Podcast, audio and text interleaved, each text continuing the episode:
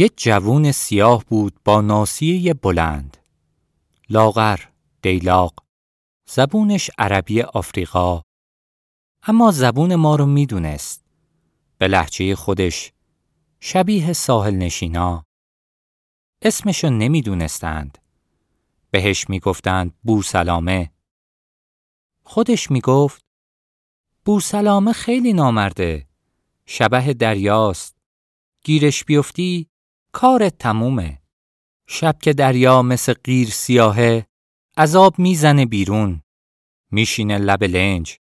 تو تاریکی مثل سایه.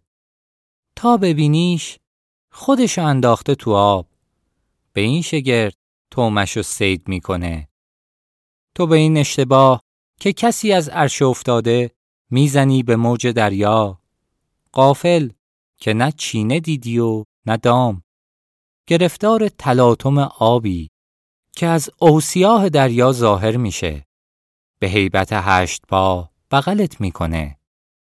با بازوهای نیرومند میپیچه به کمرت. اما با ملایمت هنوزم فریبکار. روی آب تکونت میده. با آرامش. تو مثل بچه ای که رو سینه مامانش میخوابه. اون با خودش میبرت ته آب. اینجوری سر به نیستت می‌کنه. می‌گفت توی خلیج فقط منم که بو سلامه رو دیدم و زندم. واسه همینم بهم میگم بو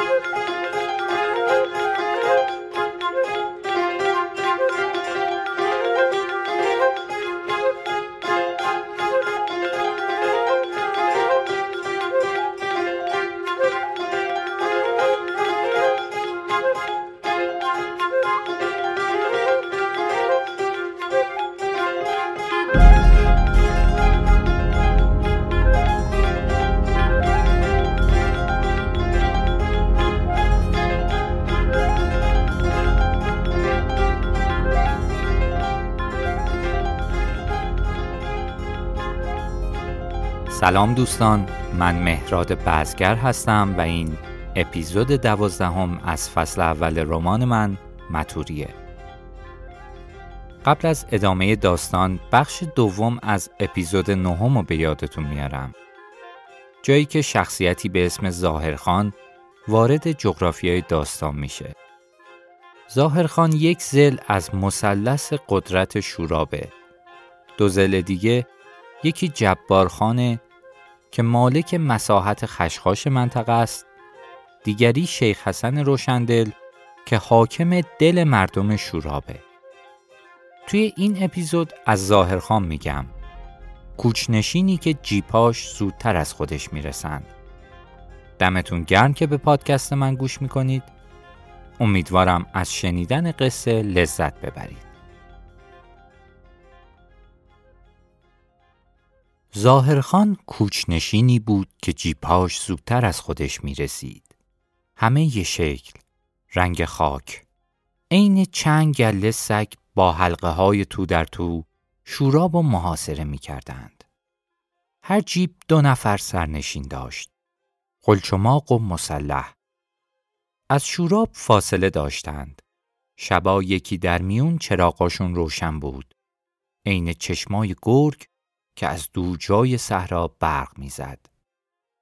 ظاهرخان با حرمسرای پر از سوگلیش با دامهای چاق و پیهدارش با جمازه های خوشقد و قامتش در پناه این گرگ های آهنی کوچ می کرد.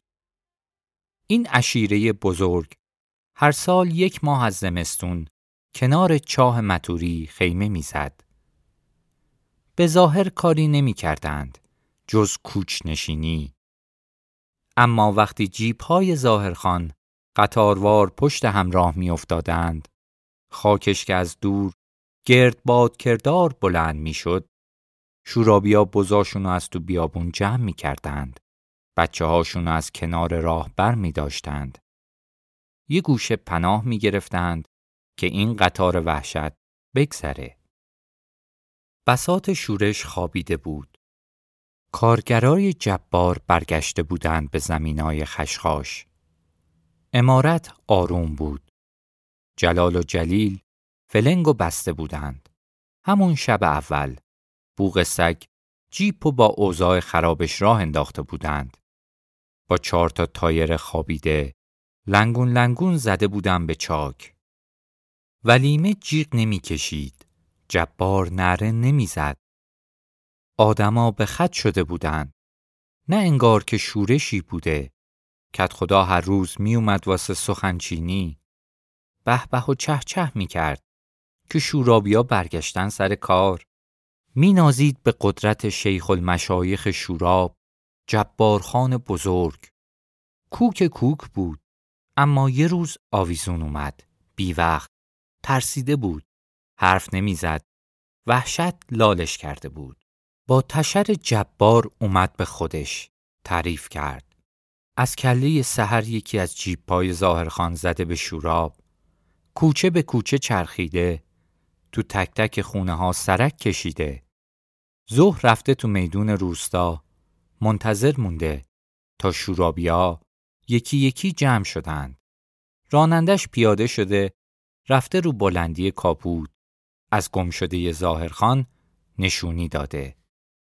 یه جوون سیاه با ناسیه بلند. لاغر دیلاق زبونش عربی آفریقا. اما زبون ما رو می‌دونه. به لحجه خودش شبیه ساحل نشینا. از آدمیزاد میترسه. حرمتشون نگه ندارید وحشی میشه. اگه دیدینش با مهربونی رامش کنید. پناهش بدید. پناهگاه و قف کنید مثل باد خبرشو برسونید به چادر نشین. از ظاهرخان مجدگانی بگیرید. اگه خبرش به ما برسه که خبرشو به ما نرسوندید وای به حالتون. چه یک کلاق چل کلاقی شد توی شوراب. مردم ریختند بیرون. می‌گفتند شبا بلند سایمانندی تو دور جای بیابون می جنبه. می زدند به دل تاریکی دنبال وهمشون. می گفتند اون سیاه و با قایق فراری ها از جنگلای آفریقا آوردند. ظاهرخان پول داده بود باش. گرونتر از همه کنیزای بندر. بهش می گفتند اسب سیاه. موهای خوشگلی داشت. عین مادیان وحشی.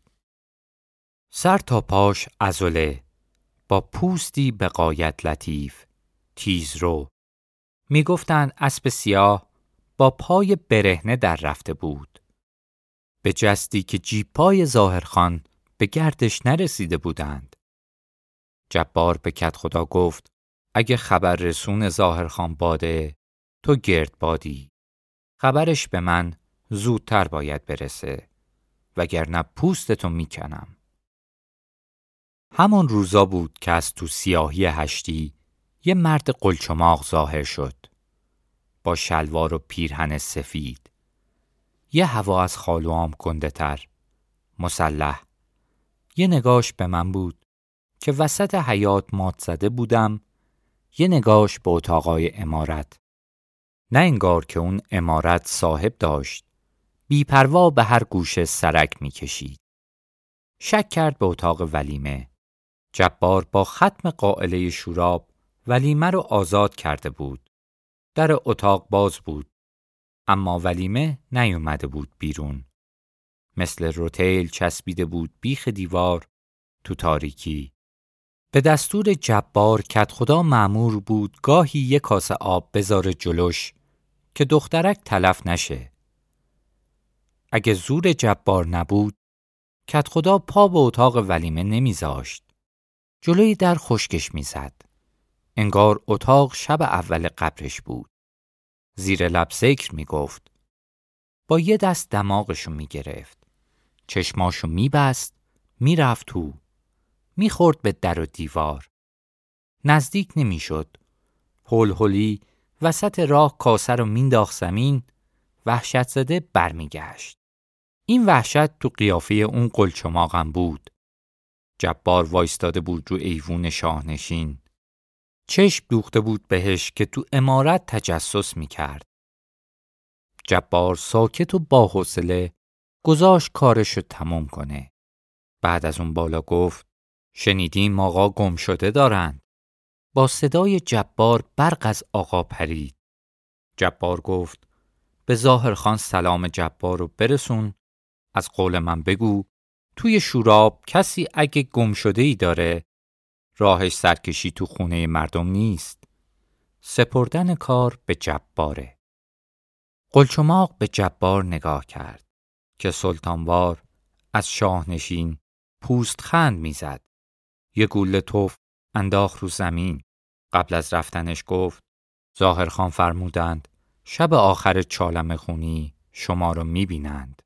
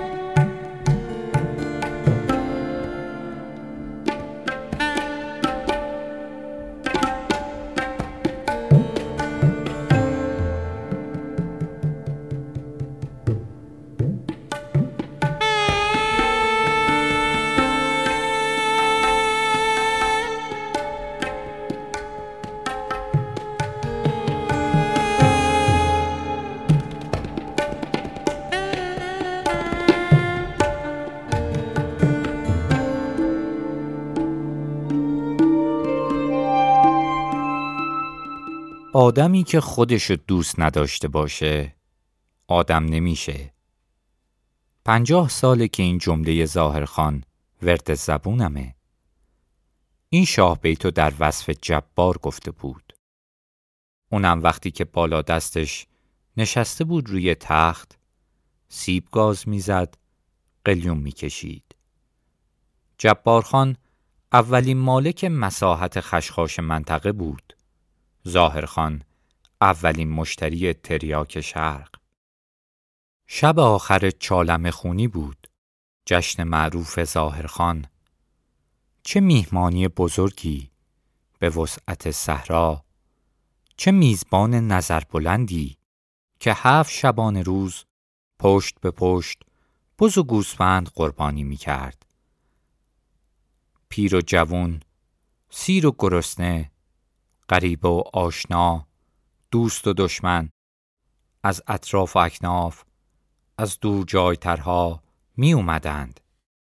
از سفره ظاهرخان کسی بی نصیب نبود. کپرنشینا کله سحر می رسیدند. با پای برهنه، با سر و روی سیاه، با لباس پاره، چالمه هاشون عین تخته بودند. از علائم حیات فقط نگاه داشتند. بعضیاشون غیر آدمیزاد شده بودند. تناب پیچ و دربند. مثل جنازه روی دوش. زارشون یهو طلو می کرد. مثل حیوان زوزه می کشیدند. یا با صدایی که صدای خودشون نبود به زبون دیگهی پرت و پلا می گفتند. همه در پیش به سوی خیمگاه ظاهرخان. چالم خونی اساس جشن هفت روزه ظاهرخان بود. روشنایی که می‌رفت گوشه به گوشه خیمگاه با حلقه های آتش روشن می‌شد. کپرنشینا می رفتن جلو چالمه هاشون رو تحویل می دادند. چالمه ها رو می بستند به دو تیکه تخته که عین صلیب میخ شده بود به هم. پهلو به پهلو پهنشون می کردند رو زمین. محمد حاجی سلیمان با بازار معروف شرق هفت شب اجیر ظاهرخان بود. محمد حاجی سلیمان برای شیخ نشینای امارت بازی می گرفت. هیچ باد ناصافی نبود که این بابازار به زیرش نگرفته باشه. تو اون هفت شب چالم خونی محمد حاجی سلیمان برای کپرنشینا رایگان بود. روی چاه متوری خیمه سفید برپا می کردند. از سمت دیگه چادرنشین سوگلی اشیره می اومد.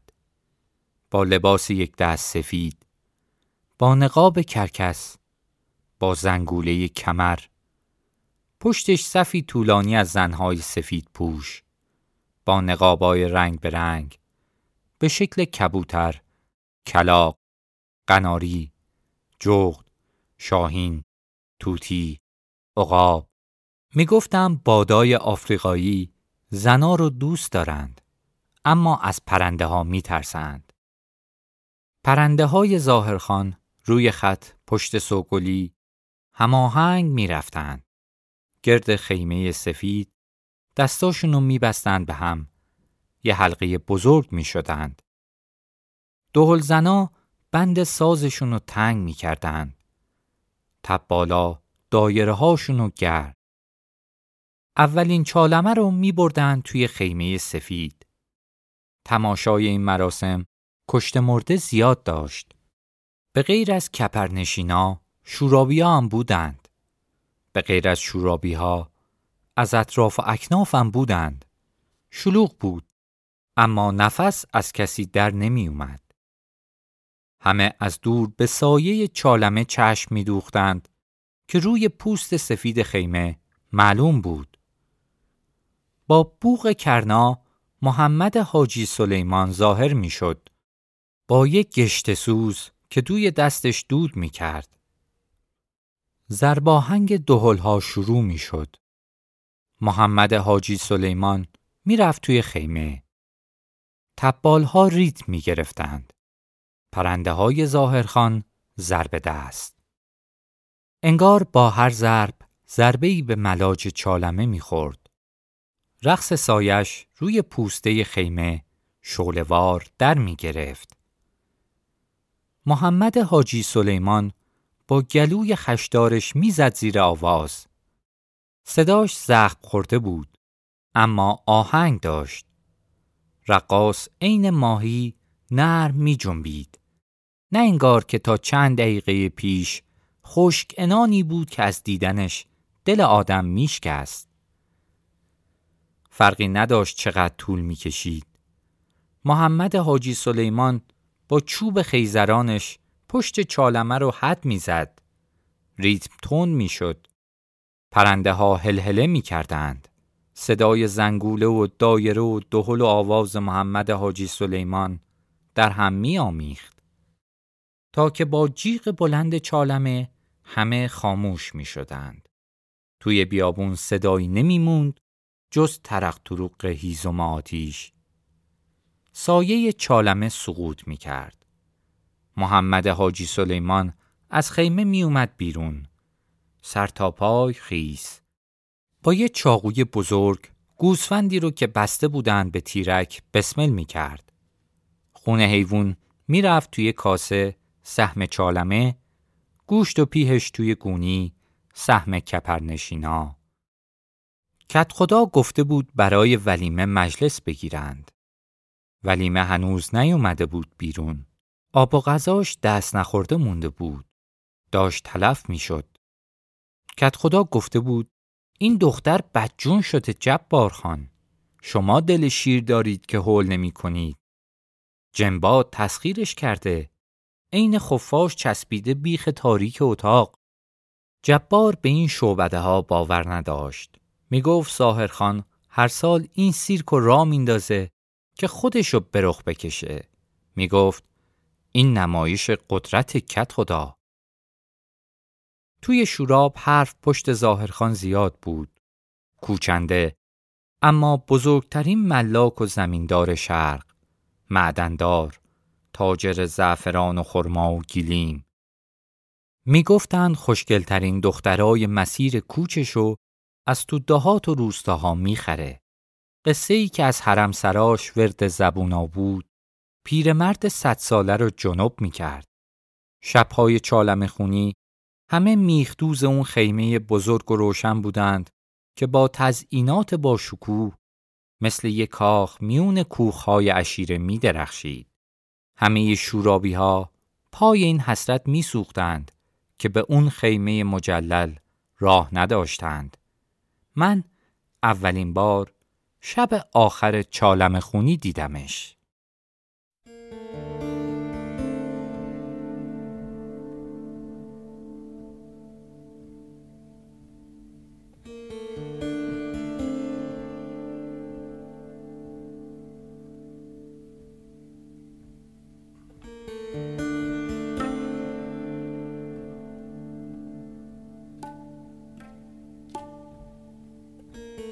دمتون گرم که پای قصه نشستید. تا اینجای کار دوازده اپیزود از رمان متوری رو شنیدید. از فصل اول رمان فقط یک اپیزود مونده که نوشتنش تموم شد و در مرحله ضبط و ادیته فکر می‌کنم تا هفته دیگه آماده بشه. ممنون که حوصله می‌کنید و همراه هستید. اگه فاصله بین اپیزودا زیاده به این خاطره که پروسه بازنویسی رمان و پخشش همزمان انجام میشه. اما در مجموع به نظر من میشه روی پادکست به عنوان فضای جدید برای انتشار رمان حساب کرد. من که خودم خیلی حال می‌کنم با داستان خوندن. امیدوارم شما هم لذت ببرید. منتظر شنیدن نظراتتون هستم. موزیک خیال انگیزی که پشت صدای من میشنوید اثر دیوید دارلینگ هنرمند بزرگیه که یک ماه پیش پرواز کرد. تا انتها گوش کنید و لذت ببرید. بهترینا رو براتون آرزو می‌کنم.